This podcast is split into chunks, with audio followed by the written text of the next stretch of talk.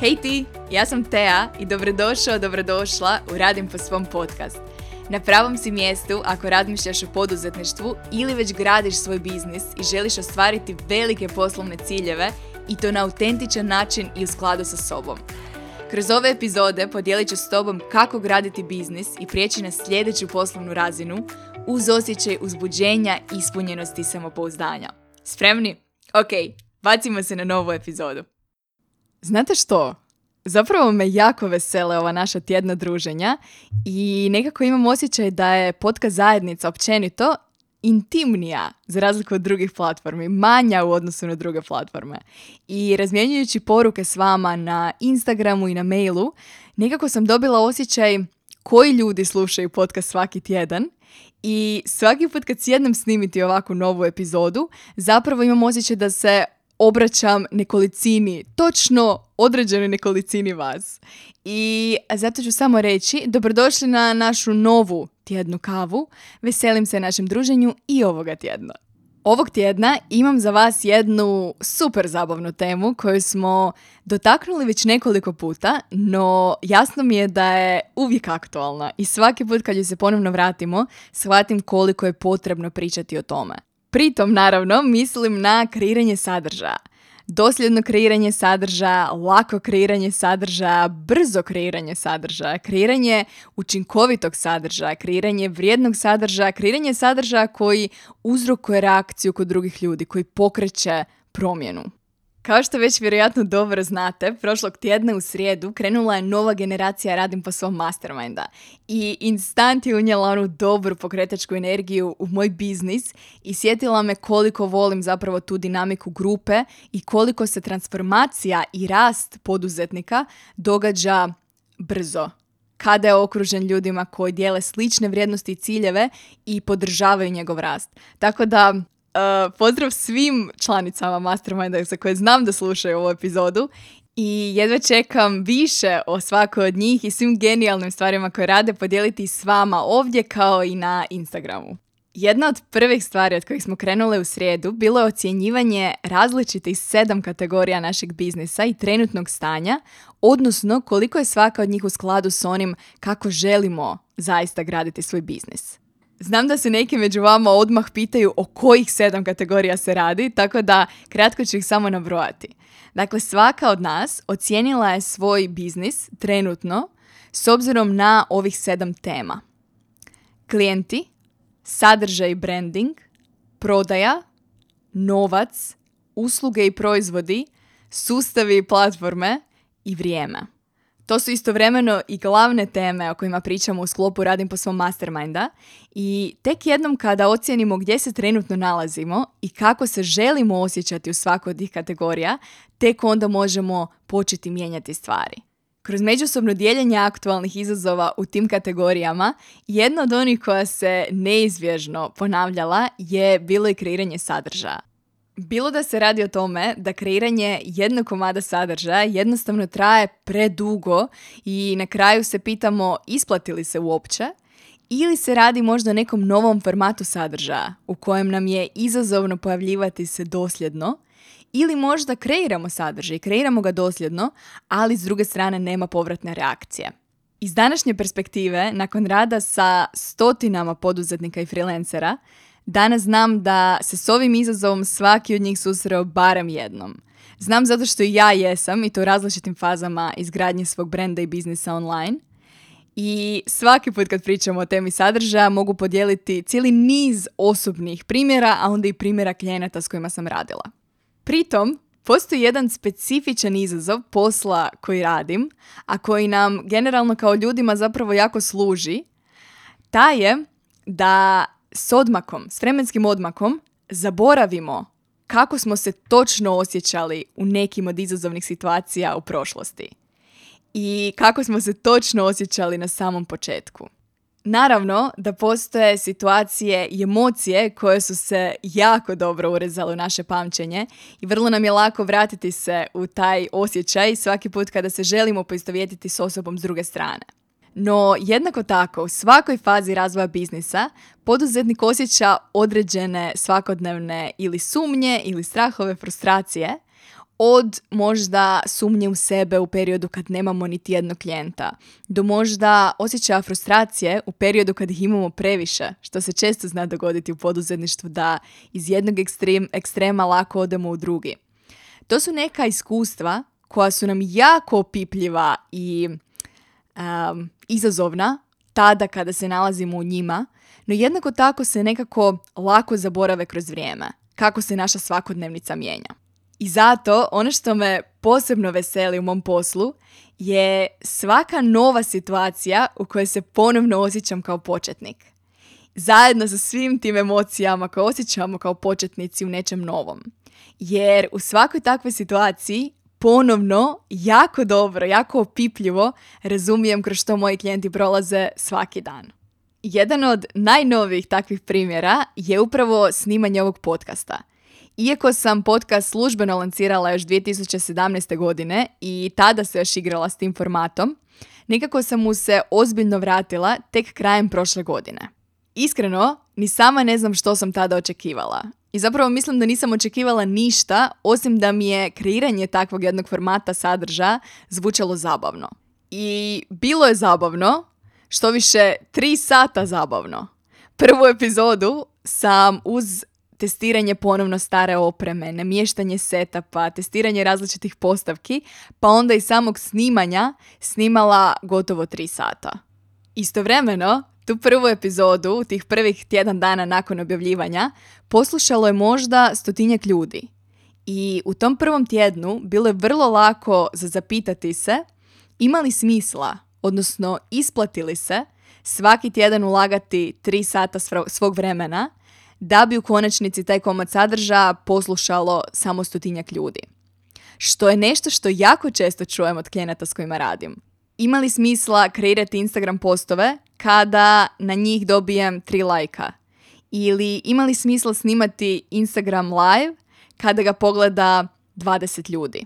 Tko od vas je barem jednom pomislio nešto slično? Ako jeste, tipkajte mi o tome na Instagramu ili još bolje screenshotajte ovu epizodu i podijelite, tagirajte me sa @teazavatski kako bismo nastavili pričati o ovoj temi jer je važna. Danas znam da svaki novi kreativni projekt, svaka nova platforma ujedno predstavlja i novi izazov. I za razliku od te, od prije pet godina, danas sam za takve izazove puno spremnija. Danas točno znam kako takvom jednom izazovu pristupiti sa strane mindseta, jednako kao i sa strane strategije. I upravo to je ono što danas želim podijeliti s vama. Kako točno razmišljam prilikom kreiranja sadržaja na novoj platformi koja možda još nije uhvatila zalet, a s druge strane, koje navike postavljam kako bih si olakšala proces i povećala šanse za uspjeh. Kako vam to zvuči? Ako ste spremni, predlažem da krenemo prvo od mindseta. Konkretno, podijelit ću s vama pet misli, uvjerenja kojima se vraćam danas gotovo automatski svaki put kada možda primijetim da se javlja ono pitanje ima li smisla, isplati li se negdje u pozadini. Misao, uvjerenje broj 1. Danas gradim temelje kako bi jednog dana 10.000 ljudi preuzimalo novu podcast epizodu svaki tjedan. Danas znam i to na vrlo opipljivim osobnim primjerima bloga, newslettera, Instagrama, znam da je svaki početak tih i spor. Jednako tako znam da spori i tihi početci vode eksponencijalnom rastu kasnije. Na sve tri spomenute platforme sam doživjela isto. Zbog čega mi danas, na četvrtoj po redu, nije nikakav problem biti strpljiva sada da bih onda iskusila ponovno taj eksponencijalni rast koji je jako uzbudljiv. I zapravo želim da ga svatko od vas doživi, što uopće nije upitno za one koji su spremni biti ustrajni dok se to ne dogodi. Misao, uvjerenje broj 2. Svaka ova epizoda koju snimam sada donosit će vrijednost ljudima još godinama koje slijeda. Iako sada svaku novu epizodu u tom prvom tjednu nakon objavljivanja posluša možda nekoliko stotina ljudi, ja znam da će ona donositi vrijednost i biti preuzimana i za godinu dana, i za dvije, i za pet.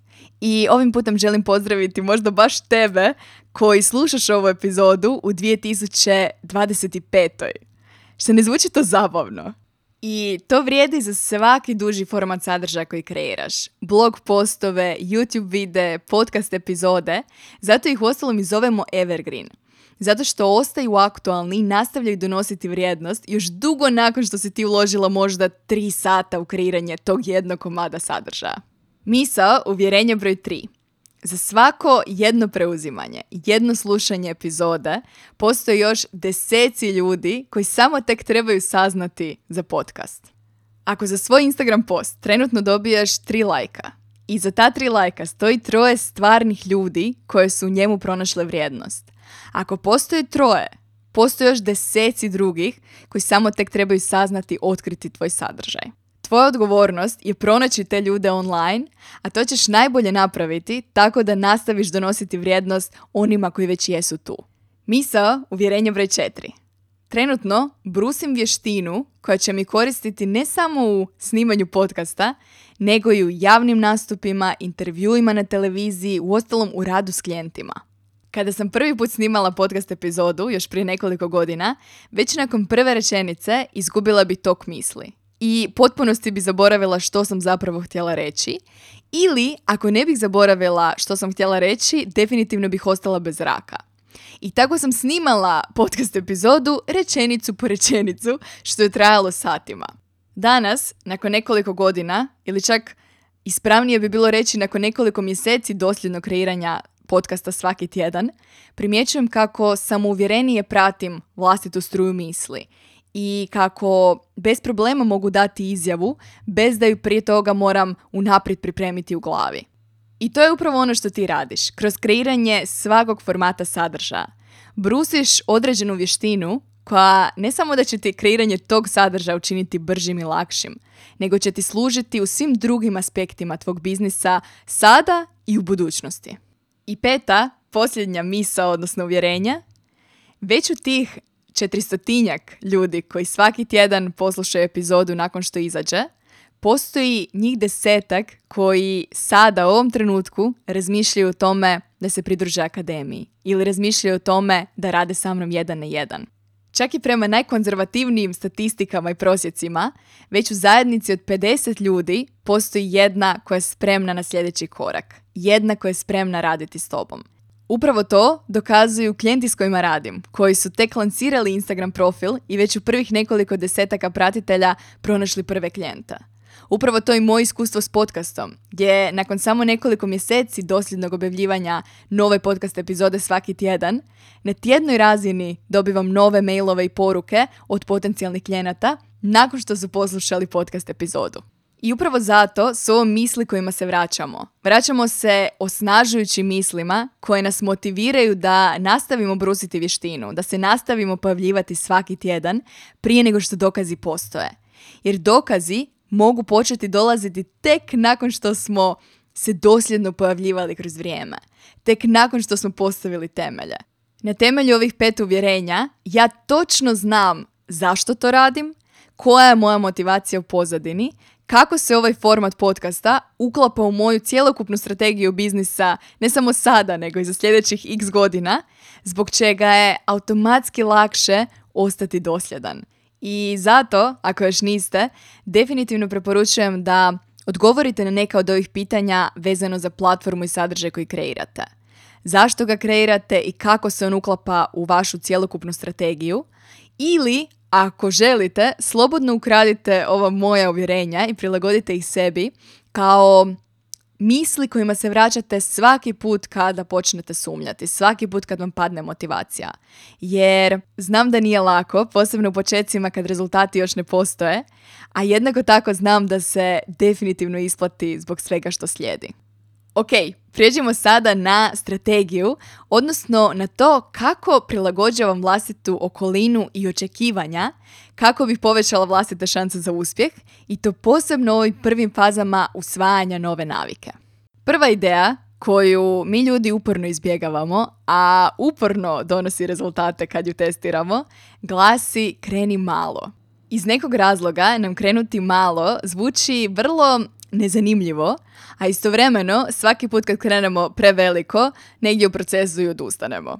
Prvi put kad mi je pala na pamet ideja da bih voljela biti jedan od onih edukatora, trenera, predavača koji na licu mjesta, potpuno spontano i prirodno, podijele vlastito mišljenje o nekoj temi na toliko utjecajan, inspirativan način koji pogađa u srž, nisam u tom trenutku lancirala podcast.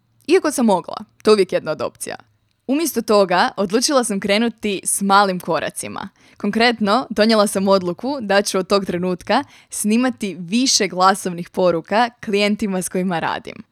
Svatko od vas tko je ikada pokušao snimiti glasovnu poruku u trajanju od minute do dvije i to na način da bude vrijedna i strukturirana uz što manje baljezganja, plus ako tu dodamo i onaj stres i pritisak da poruka nakon što je snimljena odmah bude i poslana, zna da to nije tek tako banalan jednostavan zadatak. Odnosno, da se radi o savršenom izazovu za vježbanje ove vještine koje sam ranije opisala. Isto vrijedi i za bilo koji drugi format sadržaja. Umjesto da, na primjer, u jednom blog postu odjednom želiš obraditi cijelu teoriju online marketinga, možda možeš krenuti sa pestotinjak riječi na temu što je uopće online marketing, te zašto je vrijedan ili zašto je vrijedan tebi u tvom biznisu. A onda u sljedećem tekstu od isto 300 do 500 riječi opiši različite vrste online marketinga i možda jedan način primjene svake od njih. Umjesto da na sebe, a onda i te prve komade sadržaja koje kreiraš po prvi put, stavljaš ogromna očekivanja, pristupim radije iz ove zabavne perspektive malih izazova, malih koraka. I to malih koraka za koje znaš da ih možeš uspješno savladati. Na taj način raste i tvoje samopouzdanje, a onda i razine motivacije, jer svima nam je zabavno staviti kvačicu pored ostvarenog cilja. Kroz male korake, male ostvarene izazove i ciljeve, napredujemo prema većima. Ima smisla, jer ako ima, možemo nastaviti u istom tonu zabave sa sljedećih nekoliko navika, nekoliko odluka koje mi samo kreiranje ovog novog formata čine puno zabavnijim. Prije svega, već sam pričala o tome, snimanje podcasta ima prioritetno rezervirano mjesto u mom kalendaru. Snimam ga svakog ponedjeljka prije podne od 10 do 12 i to vrijeme nije upitno. Nije podložno promjenama, bez obzira na to koji zahtjevi dolaze u mom smjeru. Također, od tog snimanja podcasta svaki tjedan napravila sam posebnu prigodu – ne samo da ću si napraviti najdrži doručak i najdržu kavu ujutro, nego ću otvoriti sve prozore, pripremiti okolinu, upaliti svijeću. Znam da ću plesat prije nego što krenem snimat podcast. Snimanje ovog formata sadržaja je zabavno, već samo po sebi, bez obzira na rezultate koji dođu nakon toga. S jedne strane, vjerujem da ta energija, to raspoloženje u kojem kreiramo svoj sadržaj, postaje sastavni dio njega i utječe na rezultate kasnije, a s druge strane, na ovaj način se manje vežem za te rezultate. Jer ako mi je zabavan sami proces, velike su šanse da ću nastaviti kreirati taj sadržaj, bez obzira je li on trenutno uspješan ili nije, pod navodnicima. To je točno ona fraza, odnosno kliše koji kaže uživaj u procesu, što zbilja vrijedi i znanstveno je dokazano. A kad smo već kod znanstvenih dokaza, još jedna od važnih stvari u ovom procesu je mjerenje napretka. Napredujemo u onome što mjerimo i pritom mislim na mjerenje napretka koji je u potpunosti pod mojom kontrolom. Dakle, ne mislim na rast broja preuzimanja epizoda ili rast broja pratitelja. Konkretno, mislim na osobni napredak u određenoj vještini. Spomenula sam vam ranije da sam prvu podcast epizodu snimala tri sata i to rečenicu po rečenicu uz hrpu pauza između, a krajnji cilj prema kojem bih voljela ići je da sjednem i snimim epizodu u jednom sjedanju.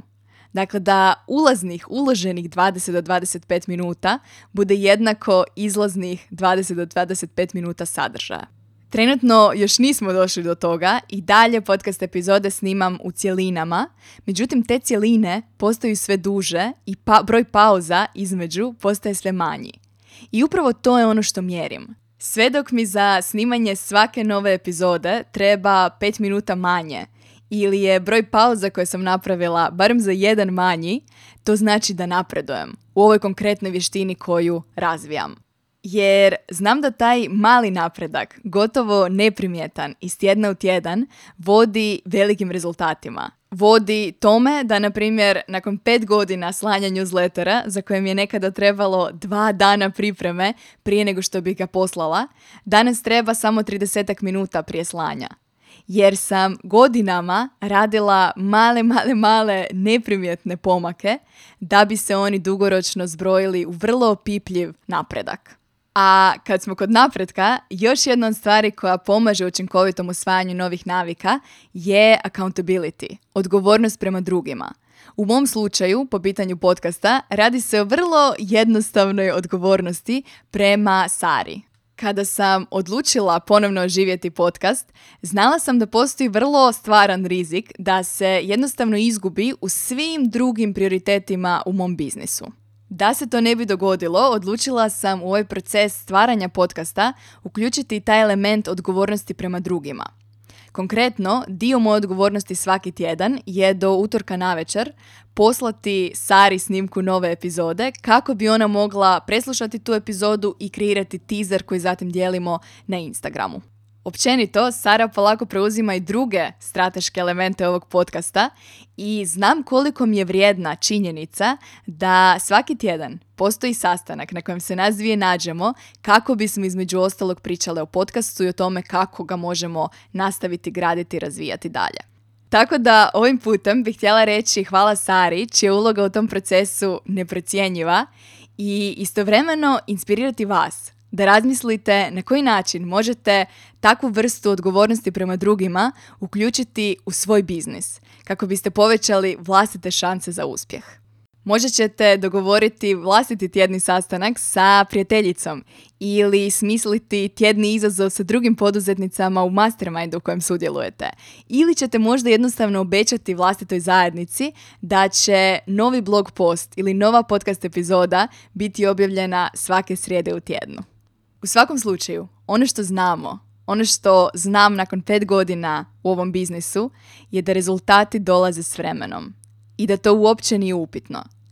I sve dok smo dosljedni i ustrajni i vraćamo se određenim formatima sadržaja i brusimo vlastite vještine i vjerujemo u sebe, što je jednako važno, rezultati su neizbježni. Ono što je naša odgovornost u tom procesu posebno dok rezultata još nema, je stvoriti sebi, osigurati sebi preduvjete za uspjeh. I nadam se da će vam u tome pomoći bilo neka od misli i uvjerenja koje sam podijelila s vama na početku epizode, bilo neka od ovih praktičnih navika koje primjenjujem svaki tjedan prilikom snimanja novog podcast sadržaja. Jer nije lako, nije lako kretati od nule, nije lako biti početnik u nečem novom, nije lako kreirati sadržaj satima i danima. Ali se isplati. I mi smo ljudi koji se ne boje izazova. I baš zato vam želim da nastavite i budete dosljedni. I veselim se s vama podijeliti rezultate i onaj eksponencijalno brzi rast u trenutku kada dođe, jer dođe će. Do tada navijam za vas i družimo se već u sljedećoj epizodi.